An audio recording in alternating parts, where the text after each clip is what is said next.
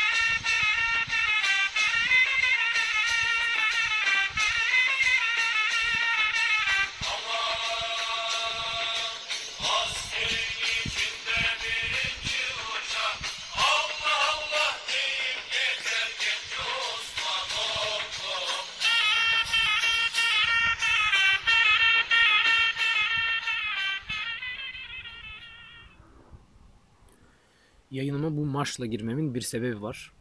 Zira Cihan Tahtı yayınıma lise yıllarımda bilhassa lise yıllarımda beni çok etkileyen Sultan 4. Murat'la başlamak istiyorum.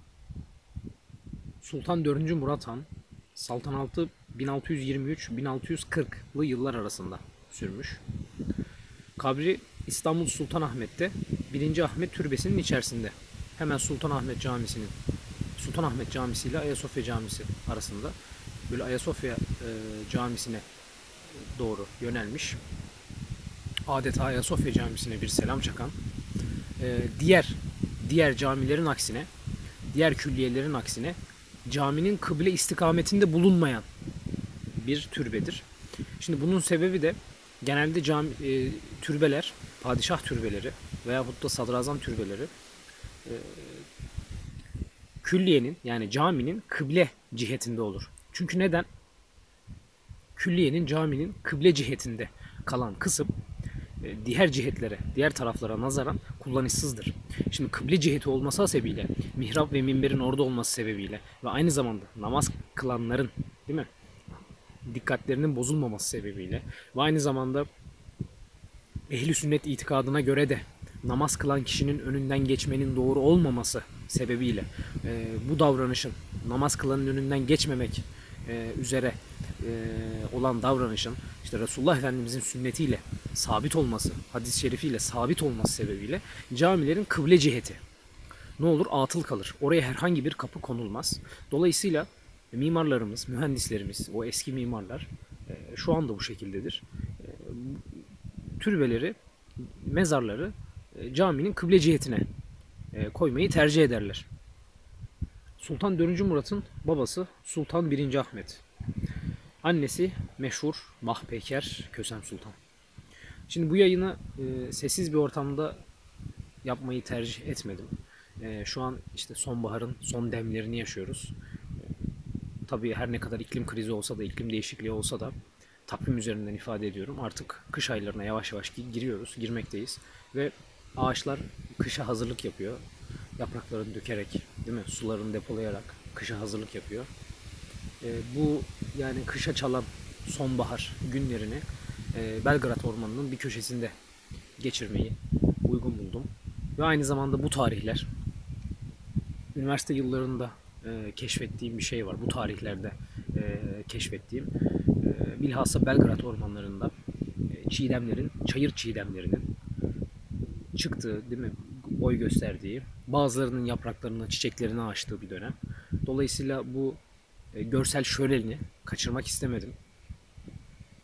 E, yıllardır bu bunu bir adet bildim kendime. Bu çayır çiğdemlerini e, izlemek, çayır çiğdemleriyle hemhal olmak diyelim. E, hoşuma giden bir olay.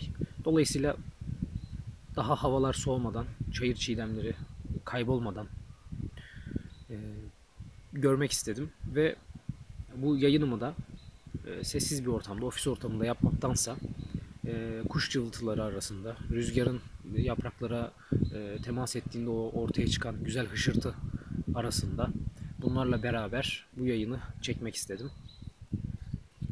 Cihan tahtımızın tahtında yayınımızın prosedürü yani genel işleyişi Osmanlı padişahlarının hayatını biraz daha böyle şiirsel, edebi bir şekilde işlemek şeklinde olacak.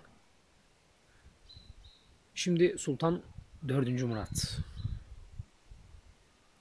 Cetlerinin şecaatini tevarüs etmiş, giyinmiş bir yiğit sultan idi o.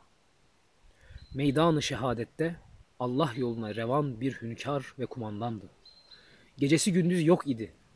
Sanat saltanatı boyunca cihanın derdini güçlü avucuna alıp sıktı, sıktı. Öyle sıktı ki bir zamandır gaflet içre sürünen Yeniçeri'yi, sipahileri, ağaları ve paşaları dize getirdi. Öyle kudretliydi ki bin yokluğu bir başına eğirip bir varlığa erişti. 14 yaşında çıktı tahta. Küçücüktü. Sancak görmemişti. Cenge girmemişti. Çok iyi bir eğitim almıştı elbet ama sahaya çıkmamıştı.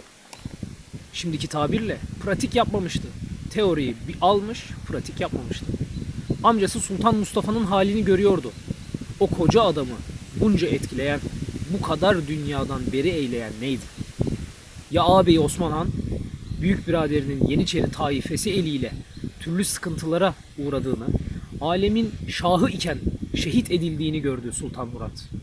Saltanat dedikleri bir amansız imtihan idi, çetindi. Bunu bildi ve tahta cülüs eden de evvela öylece bekledi.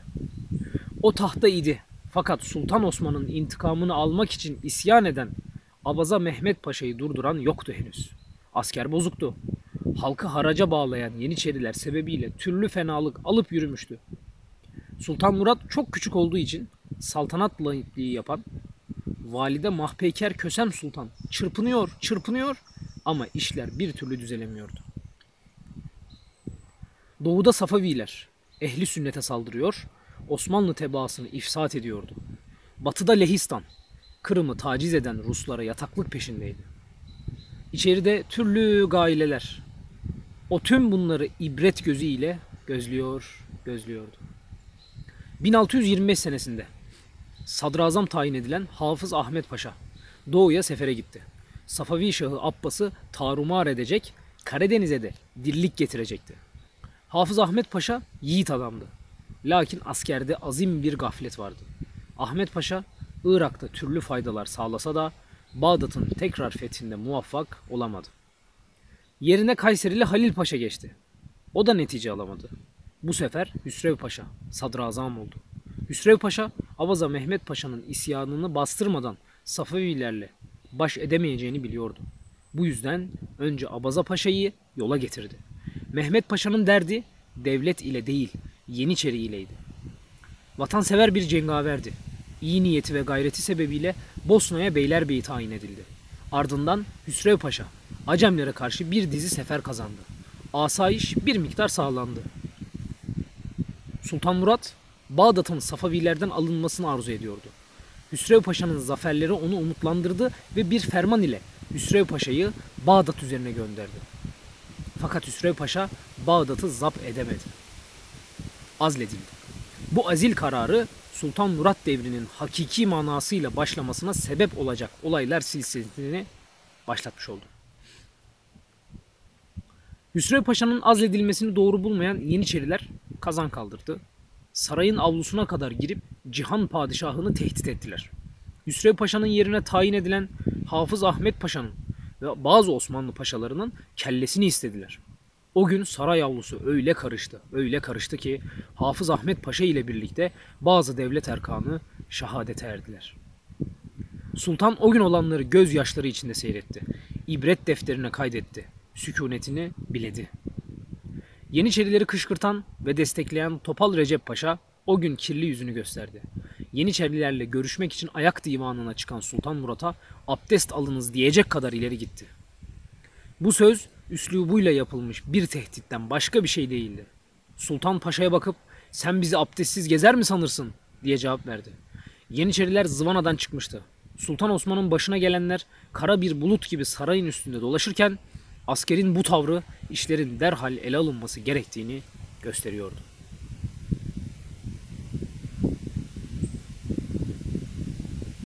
Sultan Murat yaşça küçük olsa da o gün ilmi siyasetle davrandı ve Yeniçerilerin isteklerini, arzularını yerine getirdi.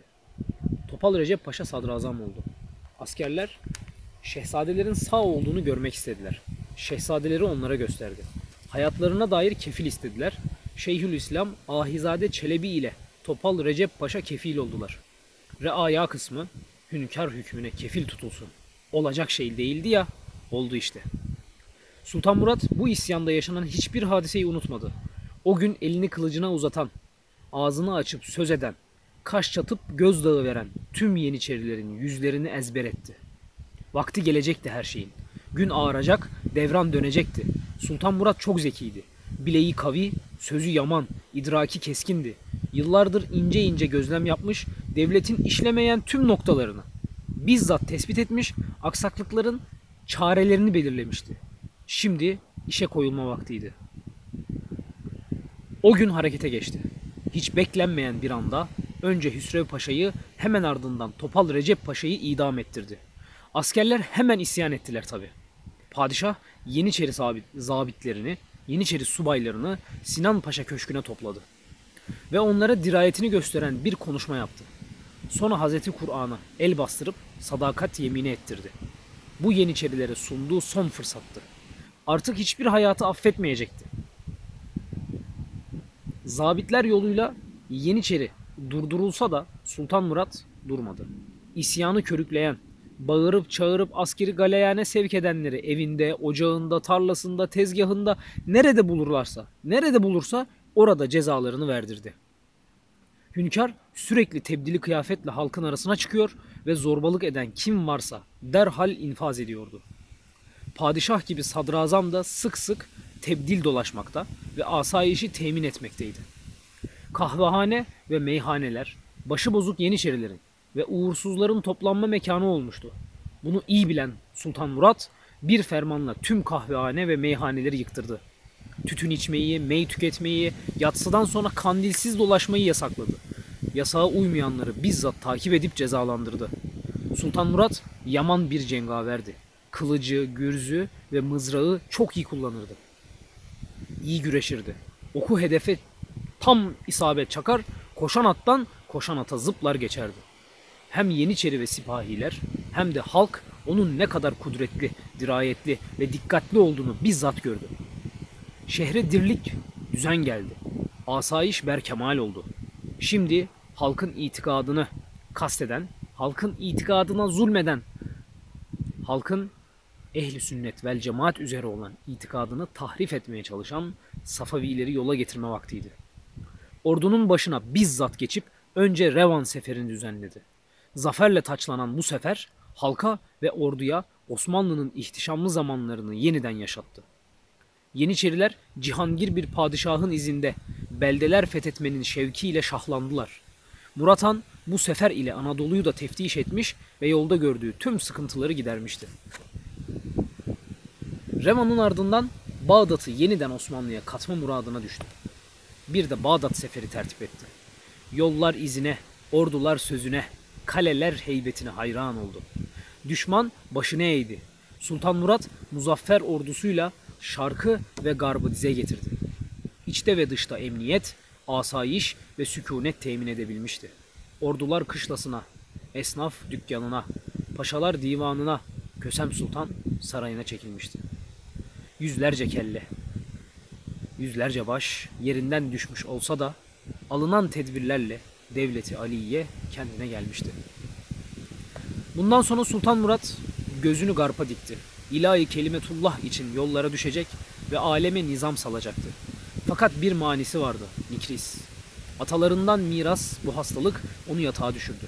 Ve Sultan Murat Han henüz 28 yaşındayken vuslata erdi. O, Kanuni Sultan Süleyman'dan bu yana en kudretli, en dirayetli padişahtı. Daha kalsa dünya meydanlarını iki şahsuvara dar bulurdu. Ama takdir. Ecel bir lahza geç kalmazdı. O Osmanlı atını yeniden şaha kaldıran genç sultandı. Meydanı şehadette Allah yoluna revan bir hünkâr idi o. Sultan 4. Murat Bağdat Seferi ve Bağdat Seferi ile ünlenen Genç Osman. Eserimize, yayınımıza işte Bağdat Seferi ile ün salmış, yiğitliğiyle cengaverliğiyle ün salmış. Senin bıyığın uzun değil, sen korku salmazsın diyenleri davranışıyla utandırmış. O tarağı bıyığına, yüzüne saplamasıyla yiğitliğini, cengaverliğini ispatlamış genç Osman'ın namına yazılan İttihat ve Terakki döneminde o marşların e, yazılma furyası başladığı zaman yazılan bu eserle başlamıştık. Yine bu eserle bitireceğiz. Fakat ondan evvel Sultan 4. Murad'ın iz bıraktığı o dönemin izini yansıtan, o dönemin olaylarını yansıtan birkaç mimari eseri sizlere aktararak lafı, sözü Genç Osman Marşı'na bırakacağım. O eserlerimiz Bağdat Seferi namına inşa edilmiş olan Topkapı Sarayı'nda yer alan Bağdat Köşkü'dür. Ve yine Topkapı Sarayı'nda yer alan Sultan 4. Murat Yadigarı, Gürzü, Kılıcı ve savaşta bizzat Bağdat Seferi'nde giymiş olduğu kalkanı ve zırhı. Bu eserleri mutlaka görmenizi ve o dönemi yaşamanızı arzu ediyorum. Ve aynı zamanda Sultan 4. Murad'ın Bağdat seferine e, başladığı, Bağdat seferi için yola koyuldu. Yola revan olduğu ve revan seferi için, her iki sefer için de kullandığı bir güzergah. Bağdat Caddesi. Bu caddeyi de turlayarak belki Bağdat seferini, revan seferini bir nebze de olsa yaşayabilirsiniz, hissedebilirsiniz. Hoşçakalın.